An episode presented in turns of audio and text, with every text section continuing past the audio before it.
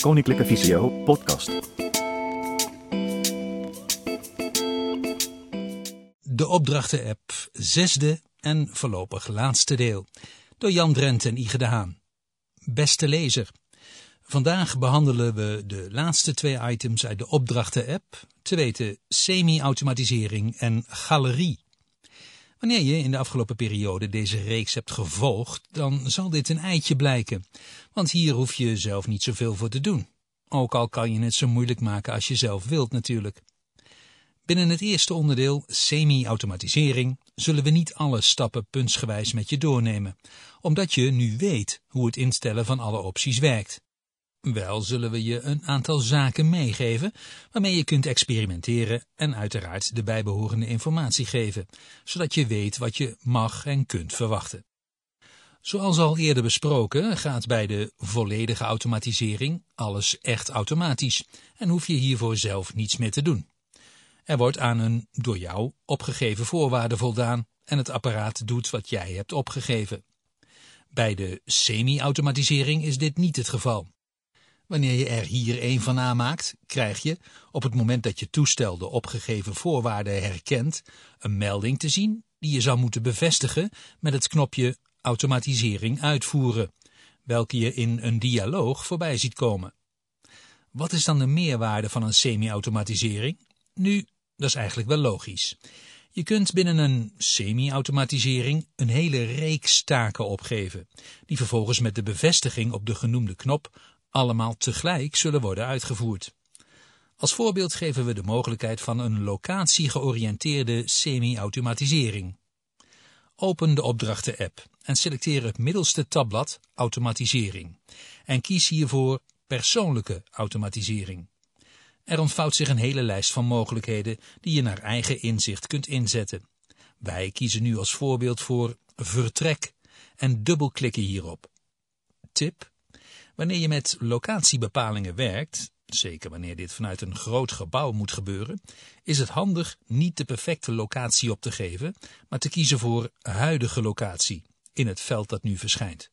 Als je namelijk in een groot flatgebouw woont op de twaalfde verdieping, is de perfecte plaatsbepaling van je woning nooit, of in elk geval zelden, het daadwerkelijke uitgangspositie van je toestel.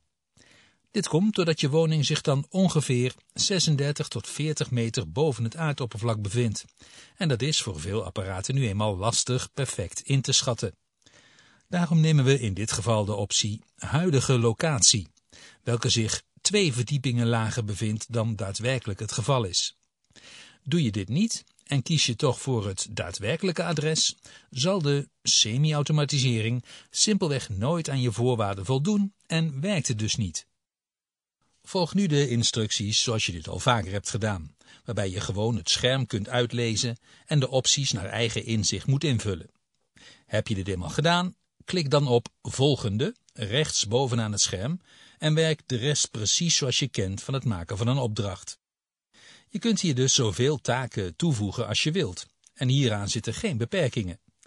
Als voorbeeld kun je dus het volume laten aanpassen voor buitengebruik of je Bluetooth aan of uit laten zetten. Dit is maar net waar je behoefte aan hebt. We lichten er graag even één uit, omdat dit momenteel nogal onder de aandacht is. In deze tijd, waarbij tracking nogal een dingetje is geworden, kiezen wij ervoor de wifi uit te laten schakelen.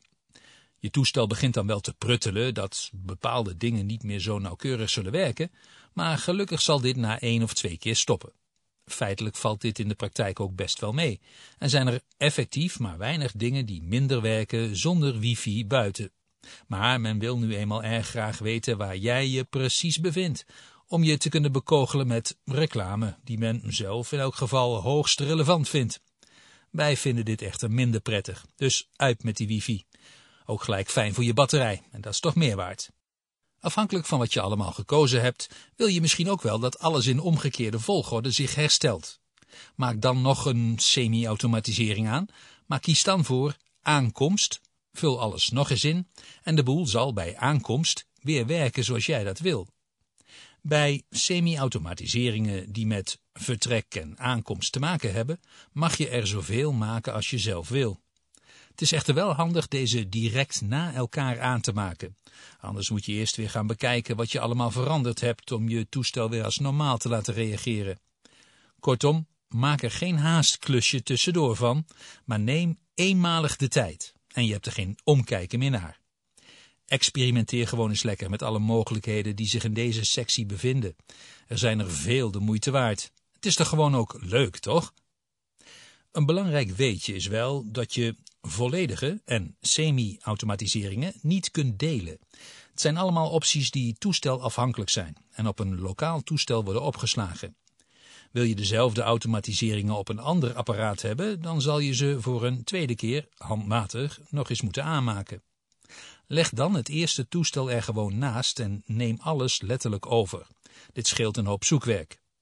En nee, er is ook geen trucje voor om het op een andere manier toch voor elkaar te krijgen. Dan is er natuurlijk nog de galerie. Hiervoor geef ik het stokje graag door aan mijn gewaardeerde collega Ige. Open de opdrachten-app en dan zit rechtsonder in het scherm het tabblad Galerie. Tik hierop om deze te openen en het tabblad zal dan tevoorschijn komen met bovenin Zoek.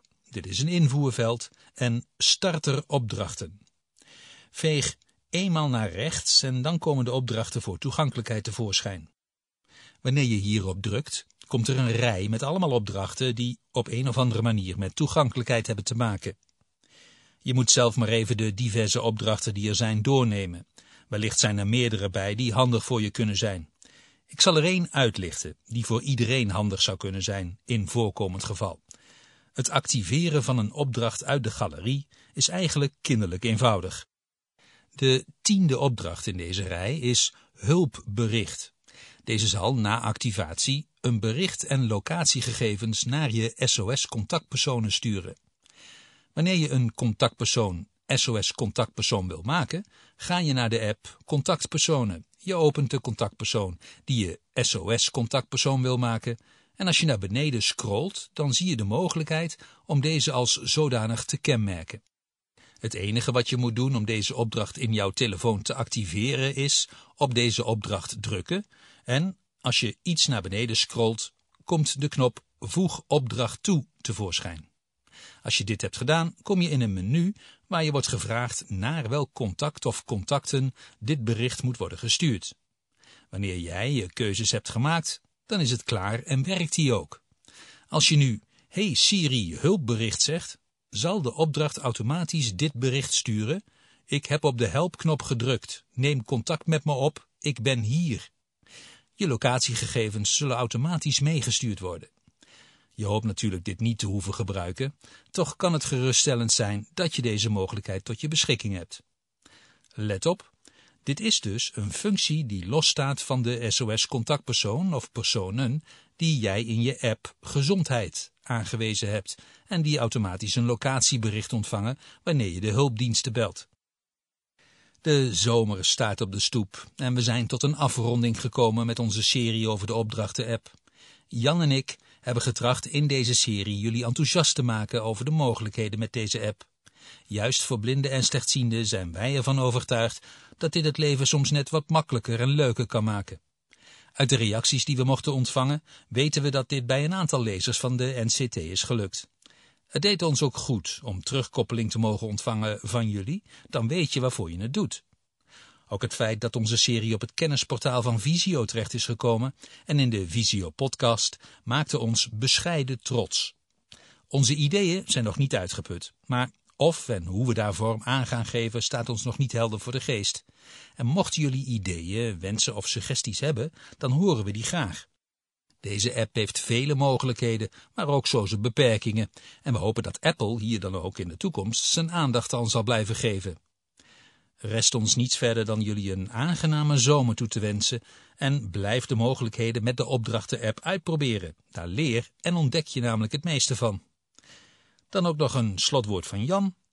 Tja, Ige, eigenlijk heb ik hier aan niet zoveel toe te voegen en kan ik enkel nog beamen wat je net hebt geschreven. Natuurlijk zou ik ik niet zijn wanneer er geen aanvullende woorden geschreven kunnen worden en dat zal ik dan ook doen. Onze samenwerking is nog niet ten einde. Dat waren de woorden die Ige aan het begin van deze serie schreef. In de toekomst zal blijken dat hierin veel waarheid zit. De samenwerking is zo goed bevallen dat we besloten hebben samen nog meer artikelen te gaan maken. Zoals Ige al schreef, weten we nog niet precies hoe en wat, maar dat er meer van onze hand zal komen is duidelijk. De samenwerking tussen ons is juist zo goed doordat Igen het vanuit het standpunt als ziende bekijkt en ikzelf vanuit een persoon met een visuele beperking. Dit zorgde voor een aantal keuzes binnen onze reeks, waarbij we wilden laten zien dat bepaalde elementen niet altijd zijn wat ze voor voice-over gebruikers lijken. Als voorbeeld noem ik de schuifregelaars die gedurende de serie voorbij zijn gekomen.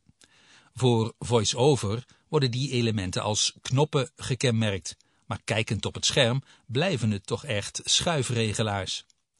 Zo hebben we geprobeerd om je kennis te laten maken met bedieningselementen zoals deze er voor ziende gebruikers uitzien en werken. Dit leverde leuke gesprekken op met luisteraars van NCT. Een van de vragen hierbij was, waarom niet gewoon iets als knop benoemen, als VoiceOver zegt knop? De reden hiervoor is nu dus duidelijk. Feitelijk is niet altijd alles een knop, op het moment dat VoiceOver knop zegt. In deze serie zitten nog meer van deze items verstopt en als je dat leuk vindt, kan je ze vast en zeker vinden. Heeft het meerwaarde? Ja, wij vinden van wel. We willen ziende mensen laten begrijpen hoe iemand met een visuele beperking omgaat met zijn toestel. Maar omgekeerd vinden wij dat iemand met een visuele beperking ook begrip mag hebben en krijgen van hoe de dingen daadwerkelijk zichtbaar zijn op het scherm. In deze zes afleveringen over de opdrachten-app heb je nu alle basismateriaal tot je beschikking om succesvol van alles te kunnen doen. Het leuke is dat er ook al vragen zijn binnengekomen voor de opdrachten deluxe versie. Dit zijn echter wel vragen voor gevorderde gebruikers en horen niet in deze reeks thuis.